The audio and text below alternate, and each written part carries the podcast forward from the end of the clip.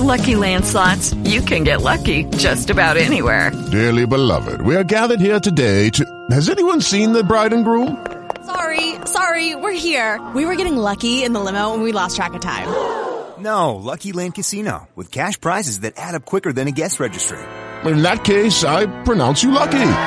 Play for free at LuckyLandSlots.com. Daily bonuses are waiting. No purchase necessary. Void where prohibited by law. 18 plus. Terms and conditions apply. See website for details. The Leach Report Radio Network is on the air with the voice of the Wildcats, Tom Leach.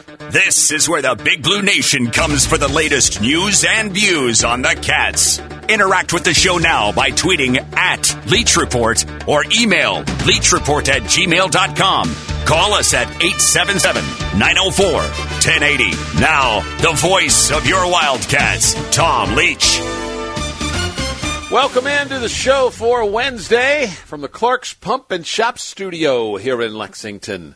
Senior night win for the Wildcats over Ole Miss, and we will talk about that and more today with Chris Fisher from the Cat's Paws, Jon Hale from the Courier Journal, and Darren Headrick from the UK Radio Network, talking about the women's SEC tournament, which is uh, getting underway in Nashville. Kentucky plays tomorrow night against Mississippi State.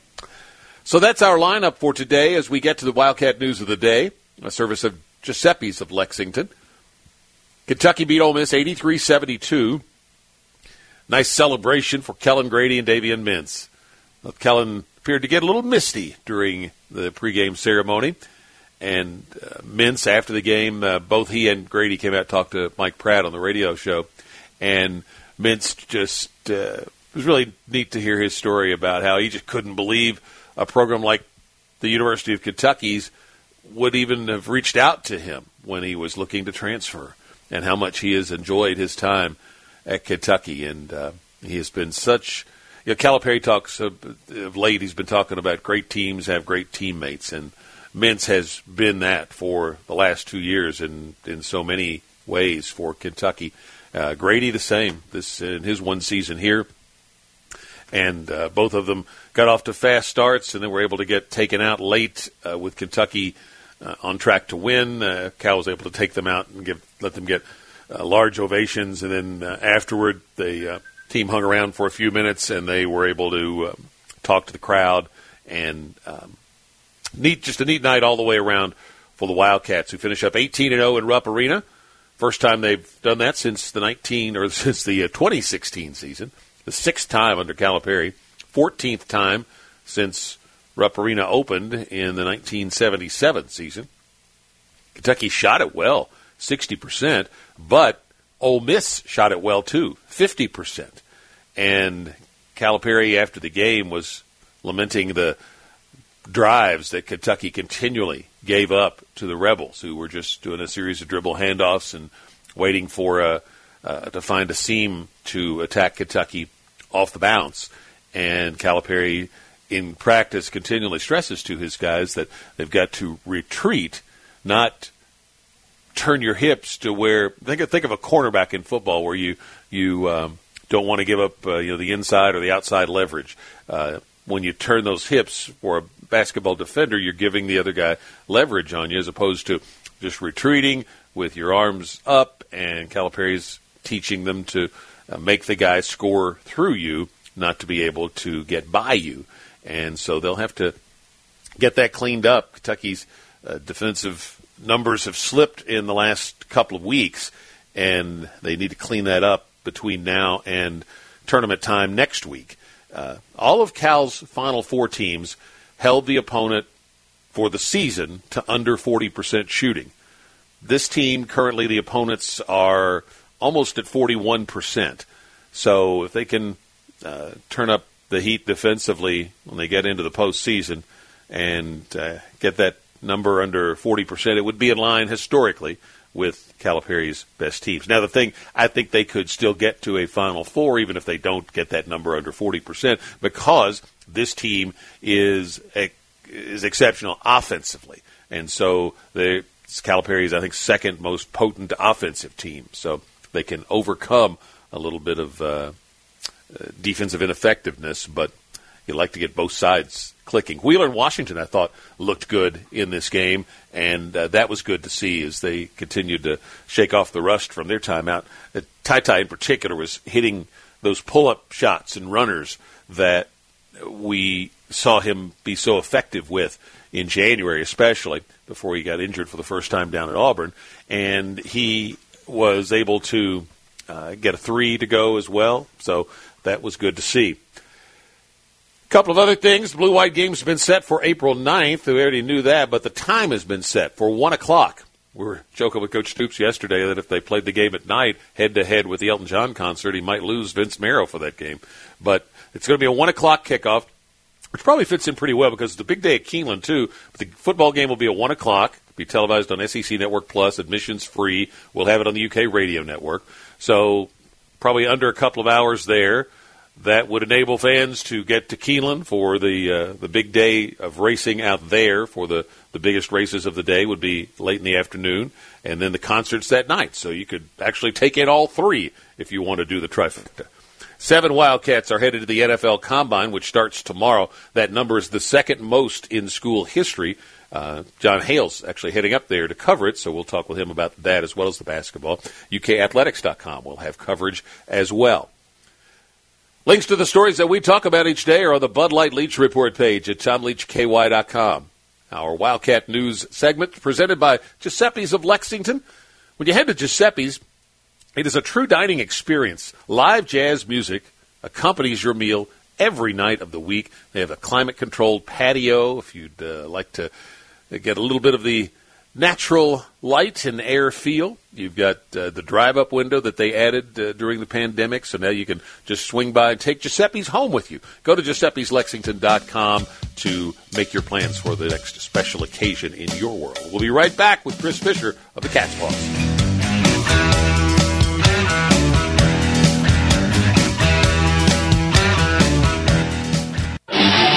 This is the Leach Report on Talk Radio 1080. You can interact with the show via Twitter at Leach Report. Now, here's Tom. 16 past the top of the hour. Our show is served up by Wild Eggs of Lexington in Hamburg and in Palomar. Chris Fisher joins us from catspaws.com. Uh, we'll start with the Kentucky win last night. Chris, what were your thoughts on what you saw at Rupp Arena? I thought there were some good things. Uh, it looks like Ty Ty Washington and Sahvir Wheeler are both kind of settled back into uh, their groove after that that two game absence. Both, I think, had stretches last night where they kind of single handedly took over the game, um, which is good to see. Ty Ty Washington. It just seems like F scoring just comes so effortlessly for him and, and so natural. He had that that 7-0 uh, run uh, at one point in the game that gave Kentucky some separation. But I think you have to be a little bit concerned as we head into March with uh, with Kentucky's defensive intensity. It's been a, a five game stretch now where I think they're they're giving up an average of of ten more points per game, and the opponents have something to do with that. I mean, you know, Alabama, LSU, Tennessee, Arkansas are pretty good teams, and Kentucky was without Wheeler and Washington for two of those games. So that has something to do with it, but you know, it just seems like teams are spreading Kentucky out and, and getting in the paint and, um, you know, shooting the ball well from the perimeter and, you know, scoring at the rim as well. So, um, one of those things that, that John Calipari will look to, to get cleaned up as we head into postseason play. That's where, uh, I think they can take advantage of this time that they have, um, that between now and the first game of the SEC tournament, which is likely to be the late game on Friday night. So it's close to 10 days.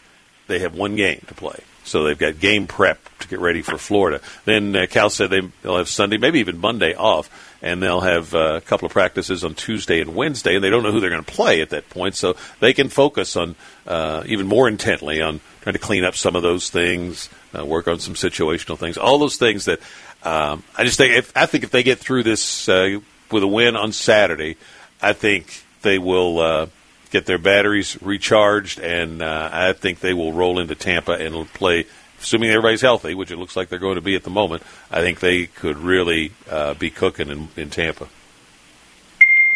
Yeah, it's it's it's all about finding uh, a, a groove, and and that's been difficult because you know you've had so many guys miss games here and there, and so you know I, I I think that's why it was important to get Ty Ty Washington Sahvir Wheeler back before the start of postseason play because you don't want to be banging the rust off in the SEC tournament or the NCAA tournament. And so now that they, it looks like they have everybody healthy, um, Kentucky can reestablish some of its rhythm. I don't think it, it lost much of its rhythm offensively, but defensively, it's certainly taken a step back in the last uh, couple of weeks. But you're right, one game in, in the next 10 days. And I don't think there's a ton of um, game pressure on Kentucky on Saturday or, you know, in the SEC tournament. I think they've pretty much locked up a, a two seed at this point. You look at their metrics across the board and, uh, you know, top five in the net and top five in KenPom and those types of things. And so, uh, I think they're solidly a two seed right now. And, you know, depending on how things shake out in the SEC tournament could, play their way into into a one seed because their metrics are are so strong. And so uh, I think priority number one now that they're healthy is is is getting that defense back in order.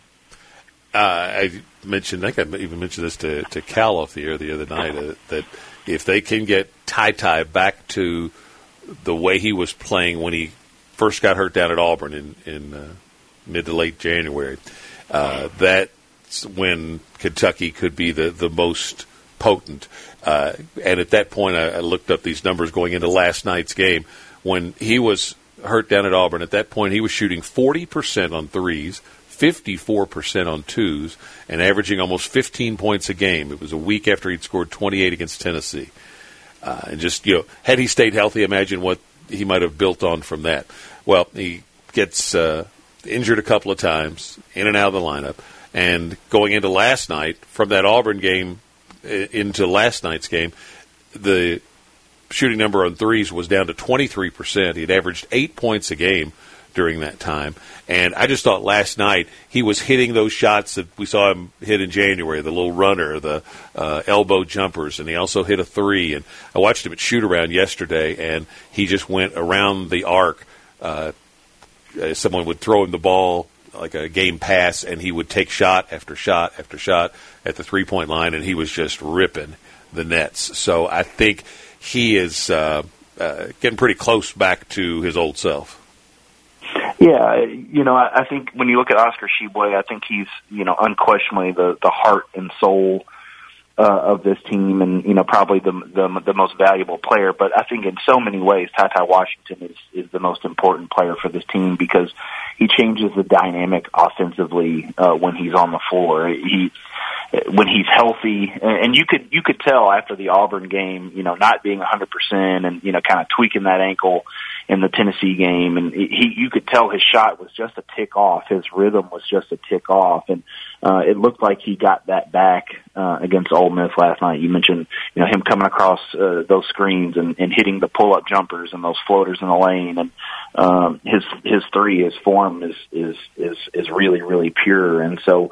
Um, he had four assists last night, three steals, and so he really uh, gives this team a completely different dynamic offensively that I think they're going to need in the NCAA tournament because, you know, I don't think this is John Calipari's best team uh, from a defensive standpoint. They really don't have that rim protector that John Calipari is used to having. And so I think there's going to be games where Kentucky's simply just going to have to outscore the other team. I know that's probably not the way John Calipari prefers it, but uh, I think you're going to see, you know, maybe one or two of those instances in the NCAA tournament. And so uh, this team is is certainly clicking on all cylinders when when Ty Washington is is healthy and has it rolling. We'll continue with Chris Fisher when we come right back. It's the Leach Report. We're served up by Wild Eggs of Lexington. And coming up in the second half of the show, is Jon Hale and Darren Headrick. Find out more about the voice of the Cats and get great coverage of the Big Blue at TomLeachKY.com.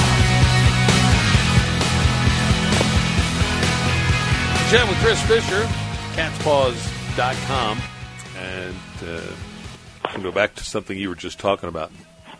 Uh, Chris, with uh, Kentucky not having that rim protector, they don't have that uh, lockdown uh, defender like a DeAndre Liggins either on this team. It's got to be a collective. Think like an offensive line working together. The five guys. It's got to be a collective effort defensively. I think. Uh, to your point, the fewest block shots at this point through 30 games of the Calipari era, through 30 games of this season, this team has the fewest blocks, but the second most steals of any Calipari team. So those are not the, the numbers that are typical uh, of his teams. So I think this is more of a of an offensive team. You know, if that 15 team, for instance, was a defensive team, I think this is more of an offensive team. So I think you're right there. That that's where their strength is. That's where getting out and and running more with Wheeler getting back to full strength actually helps their defense because I think they run into the legs of the opponent with what they do offensively. Yeah, I think that's right, and um, you know, it, positional defense goes a long way. This this you know this team doesn't have a defensive star, although you know Oscar Tshiebwe, you know he's right around 50 blocks and 50 steals uh, for the season, but um, you know he's been allowing some points in the paint uh, in recent games as well. But positional defense, you know, goes a long way. Playing hard on the defensive end and you know making guys earn it goes a long way. And I think if Kentucky can, you know, kind of get their rotations down a little bit, I think that will help. And John Calipari spoke last night about you know Daimion Collins being a a difference maker in the NCAA tournament and how you know it could be a Marcus Lee type of situation where you know if he doesn't have a big game, maybe Kentucky doesn't advance. And you saw him trying to find minutes for Daimion Collins last night, and you know said he's really responded well to uh, the the lack of playing time over the course of of the season. But he's a guy that I think uh, could you know come in and give Kentucky a defensive spark off the bench. He you know even if he can't block a shot with his length and athleticism, uh, certainly has the ability to to change them and intimidate them around the rim. And so, um, definitely think John Calipari trying to get extra minutes for for Bryce Hopkins, for Daimion Collins, get those guys ready for for postseason play in case you know a situation comes up where they need either of those guys to contribute. Yeah, I think the SEC tournament, if they get three games uh, down in Tampa, could be very beneficial to what you're talking about because I suspect uh, if you're Calipari. to your point, I think they are no worse than a two seed, no matter what happens. So they could, you know, he could he could kind of commit in his own mind to playing Hopkins and Collinsborn. If you lose, it's not that big a deal. Uh, and if you get three games out of it, and, and along the way get those guys feeling good about themselves for the big tournament, you've accomplished something significant. Yeah, and I think you know I think you've seen the deliberate effort from Cal and the media as well to really try to you know pump those guys up, and you know we saw the the effect Bryce Hopkins can have offensively, and I don't think they have anybody else quite like him on the roster. I mean, you have Keion Brooks and uh, Jacob Toppin that kind of hold down that you know that three four spot, but he's another guy like Ty Ty Washington who can create his own shot. We saw him you know kind of get in the lane, and usually it's it's comes via a mismatch at that three four spot where he can take a bigger guy out on the perimeter and, and go by him or take a smaller defender in the post and he's really physical, he's got a big body and uh, can create shots via offensive rebounds as well. And so I definitely think there are spots in the rotation for both of those guys as we head down the stretch, especially if it's a night where, you know, Keion Brooks or Jacob Toppin maybe don't don't have it going. Chris Fisher, catspaws.com at Chris Fisher 24 7 on Twitter. Thank you. All right, you bet. Thanks. Our show coming to you from the Clark's Pump and Shop Studio. Fresh or a friendly service, and you get a clean, well lit store at Clark's, and you get fantastic food too at the Clark's Cafe. The crispy, crunchy fried chicken, the breakfast sandwich would sound good about right now. You stopped in to fill up your vehicle, so return, refresh, and refuel at Clark's Pump and Shop. A big upset in high school basketball last night for the boys' side. Henry Clay took out the favorite in the 11th region. Lexington Catholic did it convincingly, 70 to 58. Jon Hale, join us. We come right back. Can't get to a radio? You can listen to us live on the web at talkradio1080.com. Now, back to the show. Second half of the Leach Report for a Wednesday. And we welcome in Jon Hale from courier-journal.com, who uh, is making his way to Indianapolis for the NFL Combine, which we will talk about in a little bit. But let's uh, start with the basketball game last night. John, now one game left in the regular season for Kentucky, and then the tournament will start for the Wildcats uh, a week from Friday night. Uh, at this point, unless LSU can somehow upset Arkansas in Fayetteville tonight, and then Arkansas score a road win at Tennessee, which those two together seem quite unlikely. That if, unless those two things happen, Kentucky's going to be the three seed in the SEC tournament, right? Yeah, that's my understanding. I mean, I think there's some weird scenarios still if that Auburn could fall back and there could be a big tie for first place. And they don't break ties for the regular season championship, but they obviously do for the seeding of the tournament. And, and I haven't found a scenario yet where Kentucky is, is better than the three seed in any of those. Uh, so that's the assumption I'm operating under. I thought uh, Wheeler and, and Washington looked much closer to their old selves last night. What about you? Sorry, what was that? I thought Ty Ty Washington and Sahvir Wheeler looked more like them their old selves in the game last night than they have in a while. Yeah, I, I thought it was really important. Obviously, when they came back from the injury, that was the first step. But then they neither of them I thought looked 100 percent at Arkansas. Wheeler obviously better than Ty Ty, but um, maybe that last shot from Ty Ty, you know, at the buzzer at Arkansas got him going a little bit because the one little run in the first half yesterday where he uh, had what seven straight points on his own. Uh, he looked as close to normal as we've seen him in a long time, even maybe dating back to the first um, ankle injury. So for this team to, to reach its potential and do what it can in March, I think they need Ty Ty Washington uh, close to 100%. And uh, I thought last night was definitely a positive step. And if if they can keep everybody healthy, then uh, it it could play out well for Kentucky from the standpoint of uh, that you each game you play with the, the whole lineup intact, it, it should just uh, continue to uh, improve, and so they should maybe be building toward a peak at just the exact time you would want to, which is be yeah, somewhere exactly. there in the NCAA tournament. Yeah, definitely. I mean, I, I thought also with that Arkansas game, you know, it may be even as important as, as Ty Ty and Wheeler looking a little rusty. The other guys who had been playing, it felt like things were a little disjointed as they were trying to figure out how to play all together again. And so, um, I thought last night was important for that. Obviously, the offense looked really good. The defense still had some questions. Saturday in Gainesville, the next step, and then uh, I'm not 100% convinced that three days and three games is is a good thing for this team given uh, their health concerns. But I do think they need some time in the SEC tournament to keep building that momentum and keep uh, kind of gelling together again. So they so they're at 100%. They're peaking, like you said, right in time for March. Oscar Tshiebwe passed uh, Bob Burrow on the single season rebound list, so now he sets his sights on Cliff Hagan and Bill Spivey. Uh, he tied uh, Dan Issel for 12 consecutive double doubles. Dan did it in 70. Uh, Oscar has his 24th double double of the season. That's ties Julius Randle for second on the single season list, and if he gets one on Saturday, he'll tie Dan Issel's school record. And I think I saw last night Al Tucker may have posted this that the national record for double doubles is David Robinson with 31, so he has a shot at that one. All that being said, um, what do you think? How do you think he'll fare in the Player of the Year races? And there's you know several different awards.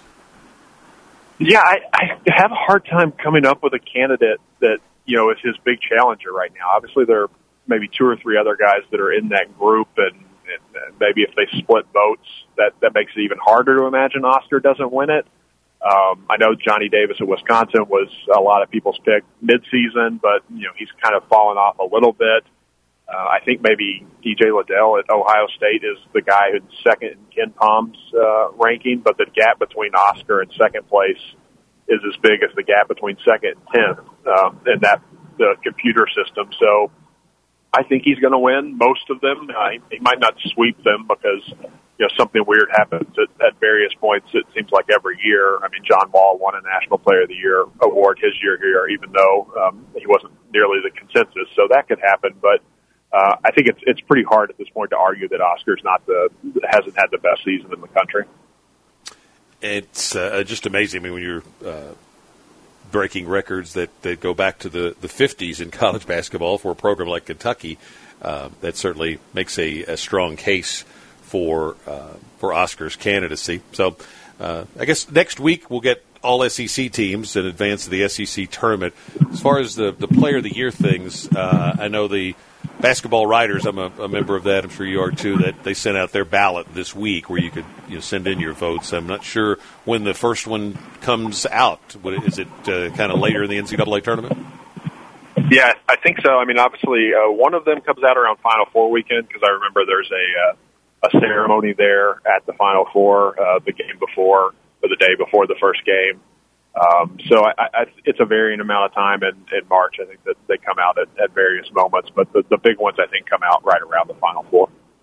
Let's shift to uh, football as you're headed up for the combine. We'll talk about that in a second. But first, uh, what were your takeaways from the uh, Mark Stoops uh, presser yesterday, and also the ones for the new assistant coaches? Yeah, I mean, I, I thought they were all impressive in terms of winning the press conference. Uh, doing, uh, we we knew that Mike Stoops obviously has that kind of experience as a former Division One head coach uh, at the Power Five level, doing a lot of interviews and press conferences of those things. So that that was no surprise. But the other two guys from the NFL, you know, it's always kind of hit or miss as to you know how much media they do at that level. A lot of you know varying franchises have different rules about what their assistant coaches talk. So to hear both of those guys and you know see them uh, kind of really easily convey their message. I thought that was you know that, that stuff's important. It's not a huge deal, obviously. It's not as important as winning games or anything like that, but it is big for recruiting and putting that public face forward. So uh, I thought, particularly with Rich uh, Scangarello, the new offensive coordinator uh, to hear his kind of vision for the offense. Talk a little bit about you know the things that are the same from Liam Coen's offense, but you know there will be some some minor tweaks and just his kind of overall philosophy. I thought that was all very interesting. And then uh, Zach Yenser, the offensive line coach. It's easy to see, you know, why people make that comparison with John Schlarman, who he obviously worked with for one year early in his career as a GA. Uh, he has the Kentucky roots uh, it feels like that's kind of uh, was just the perfect storm hire, and it's and it's easy to see after talking to him yesterday why Mark Stoops went that direction.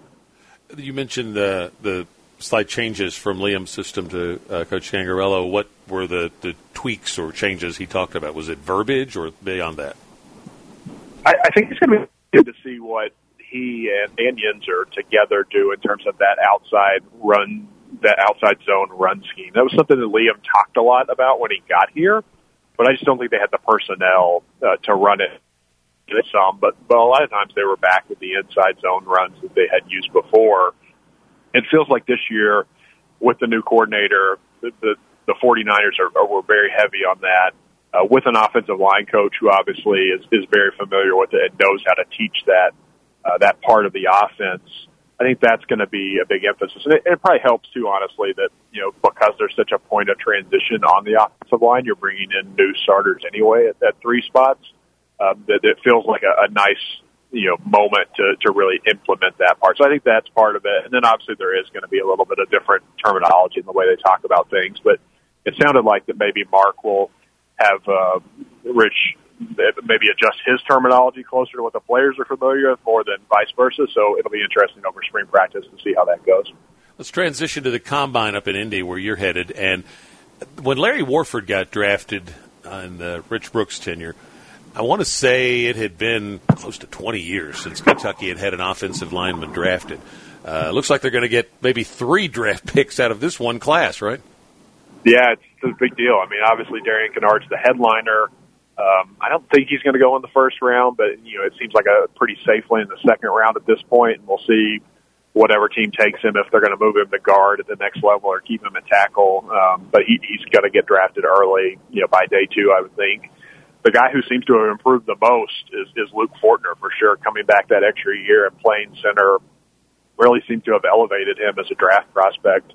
I think ESPN, either Kiper or McShay, one of the two, has him as like the sixth or seventh best center in the class. And obviously, center is not a position that you take early in drafts a lot of year, but he seems pretty solidly in the middle rounds. And then Dare Rosenthal's a guy who might have the best, you know, the highest ceiling of the group. He hasn't done it in terms of production level yet, and we'll see how teams evaluate what he did at Kentucky in his one year there. But he's he's going to get drafted too, and so those three guys uh, speaks a lot about that offensive line reputation Kentucky has built. Um, you know, it's it's gotten better and better over the last few years, but uh, I think this this just maybe takes it another step forward. What's the buzz on where Wan'Dale Robinson falls in the drafting? Yeah, I think that might be the most interesting thing, and we're going to talk to him about ten thirty this morning. So I'll be you know interested to hear what he has he has heard from teams. It seems like middle rounds, but you know the, the third, fourth round is, is the projection that I've seen. But he could be a guy I think who comes and if he has a really nice showing at the combine here, who could improve his stock. I'm interested to hear because they ran that offense with Liam last year that the Rams run and so many teams run a version of now. To see him already thrive in that playbook and in that Cooper Kupp role, uh, how much does that you know help his stock? Is, are one of those teams going to look at Wan'Dale and say, "Well, we we know that he can run this offense. We know what he can do, and and draft him there." Uh, you know, maybe Liam Coen talks the Rams into taking him. They already obviously have Cooper Kupp, but you can always use another receiver. So um, I think that that only can help Wan'Dale this week.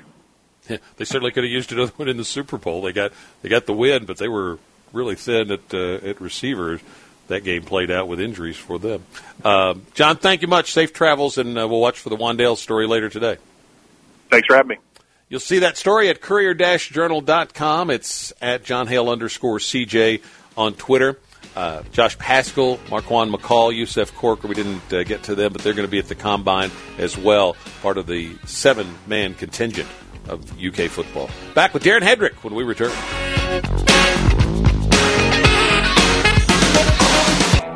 It's the Leach Report on Talk Radio 1080. Tweet us at Leach Report or email leachreport at gmail.com. Our show served up by Wild Eggs of Lexington. Go to wildeggs.com to get on the online wait list, and that'll speed up your visit to Wild Eggs for breakfast, brunch, or lunch in Hamburg or in Palomar here in Lexington. Darren Headrick joins us. He'll be in Nashville this week for the women's SEC tournament. Kentucky plays tomorrow night against Mississippi State. Darren, uh, what is it that has keyed this late season resurgence for the Wildcats? Well, Tom, I think the biggest thing is just the fact this team is healthy right now. Uh, and they've finally been able to get on the floor together and that chemistry and the rhythm, the timing on offense has returned. But I also would point to the resurgence of Dre'Una Edwards after coming back from uh, her suspension earlier this year. Uh, she is playing great right now, and with her inside presence, Rhyne Howard playing the way Rhyne Howard plays, it's created a really nice floor balance offensively, and this team is playing some pretty good defense down the stretch. They played. Uh, they play Mississippi State tomorrow night, and uh, when this streak got rolling, I believe I don't have it in front of me.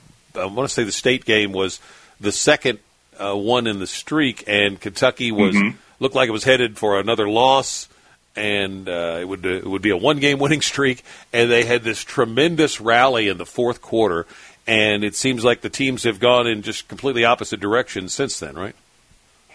Yeah, you're exactly right. They had beaten Alabama by four on the road, and then come home against Mississippi State. They were down 15 with seven minutes to go in the game, and just finished on an incredible 24 to two run and Kentucky off that win has not looked back. Meanwhile, Mississippi State enters the SEC tournament Thursday night on a five game losing streak. And State has been playing hard under their interim coach, Doug Novak. I think the biggest problem for State is experiencing, Tom, what Kentucky went through. They have seven available bodies on a nightly basis. And I think uh, down the stretch here, they've just kind of run out of gas late in the games and haven't been able to pull off some victories despite playing fairly well. Kentucky, uh, with this uh, run that they've had to close out the season of six straight wins, is there is the sense from people around the program or things that you read from pundits that Kentucky has already played its way into the tournament, or do they need to win at least one more or two more? You know, I think with the winning streak and the way they finished, I think that's something the committee always takes into consideration. Yeah, you're finally healthy. You've won six in a row. I think they've done enough to be put into the NCAA tournament just from talking to people. Certainly winning Thursday night would go a long way towards solidifying that. If they lose in the first round to state, I think it becomes a waiting game and you have to sweat it out a little bit. But I think they've played themselves into the tournament, and now you can solidify it with a win over State. And certainly, if you beat LSU on Friday, you're definitely going to be in, probably improving your seed for sure.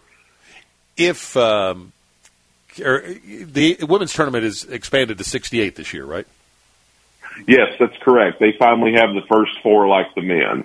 So if uh, if you don't, if you're Kentucky and you don't get the win tomorrow night, uh, you know you, you could well find yourself in that, that first four game. I would think, uh, given the where, where they are. But uh, you know, with each each win, I mean, let's say they could win two. If they win the first 2 Mm-hmm. down the SEC tournament, they you know Kentucky could go anywhere from you know a first four team to I don't know something like a you know eight or a nine seed maybe, right? Yeah, I, I think you're exactly right. I think if the tournament started today, the NCAA tournament, Kentucky's probably an 11 or 12. So if you can beat State and continue moving up, and then certainly get a win like LSU, that's going to bump you up to a potential eight or nine seed, I think. And um, you know, it's the the bubble, and I'm sure it's been the same on the men's side. It is every year. The bubble is just so chaotic, and it moves so much that. uh it's going to be interesting as these tournaments start to see if there's any, um, you know, bubble busters, some teams that get in there and win a tournament that shouldn't have, and and to see things like that. So I, I think Kentucky certainly needs to win this first game on Thursday to to avoid having to sweat it out. But uh, it's been a fun ride to see this team get back in contention for it. Of course, the Kentucky men, uh, their only postseason game last season was in uh, Bridgestone Arena there in Nashville, where they lost to State in the first round of the SEC tournament. And for Mike Pratt and I, it was our first chance to do a non-home game from someplace other than the studio over that had been put together at Memorial Coliseum. So it was great to be back in the arena.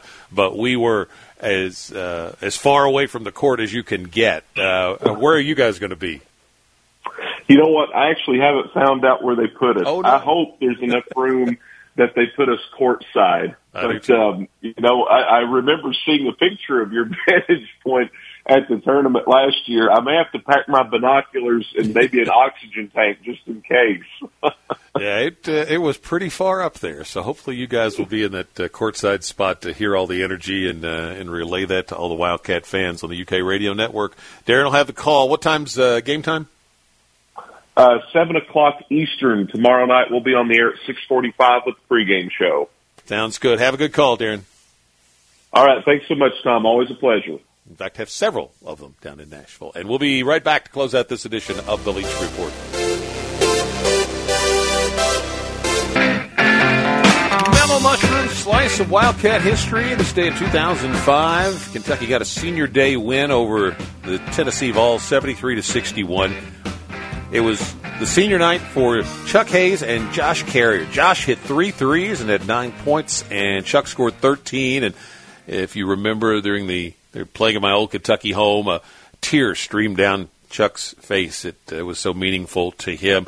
Uh, as I said earlier, Kellan Grady got a little misty, I think, last night. It was the second time Davion Mintz had been through it, although this time, fortunately, he got to be out there with his parents, unlike last year. But uh, he was, you know, uh, he didn't didn't show as much uh, emotion as uh, as Kellan did. Uh, last night, Tennessee beat Georgia 75-68 in the SEC. Uh, in the top 10, Kansas loses at TCU 74-64. Hurts the Jayhawks' chances for uh, a one seed. Purdue lost at Wisconsin 70 to 67. 20 point win for Arizona over Southern Cal. Villanova beat Providence by two. Western over UK baseball seven to five. UK baseball versus Leach uh, Report. Evansville Make sure today you check out the podcast page at tomleachky.com whenever you miss a show. And be sure to follow the Leach Report Facebook page.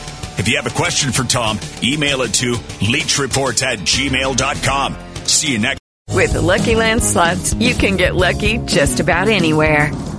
This is your captain speaking. Uh, we've got clear runway and the weather's fine, but we're just going to circle up here a while and uh, get lucky. No, no, nothing like that. It's just these cash prizes add up quick. So I suggest you sit back, keep your tray table upright, and start getting lucky. Play for free at LuckyLandSlots.com. Are you feeling lucky? No purchase necessary. Void where prohibited by law. 18 plus terms and conditions apply. See website for details.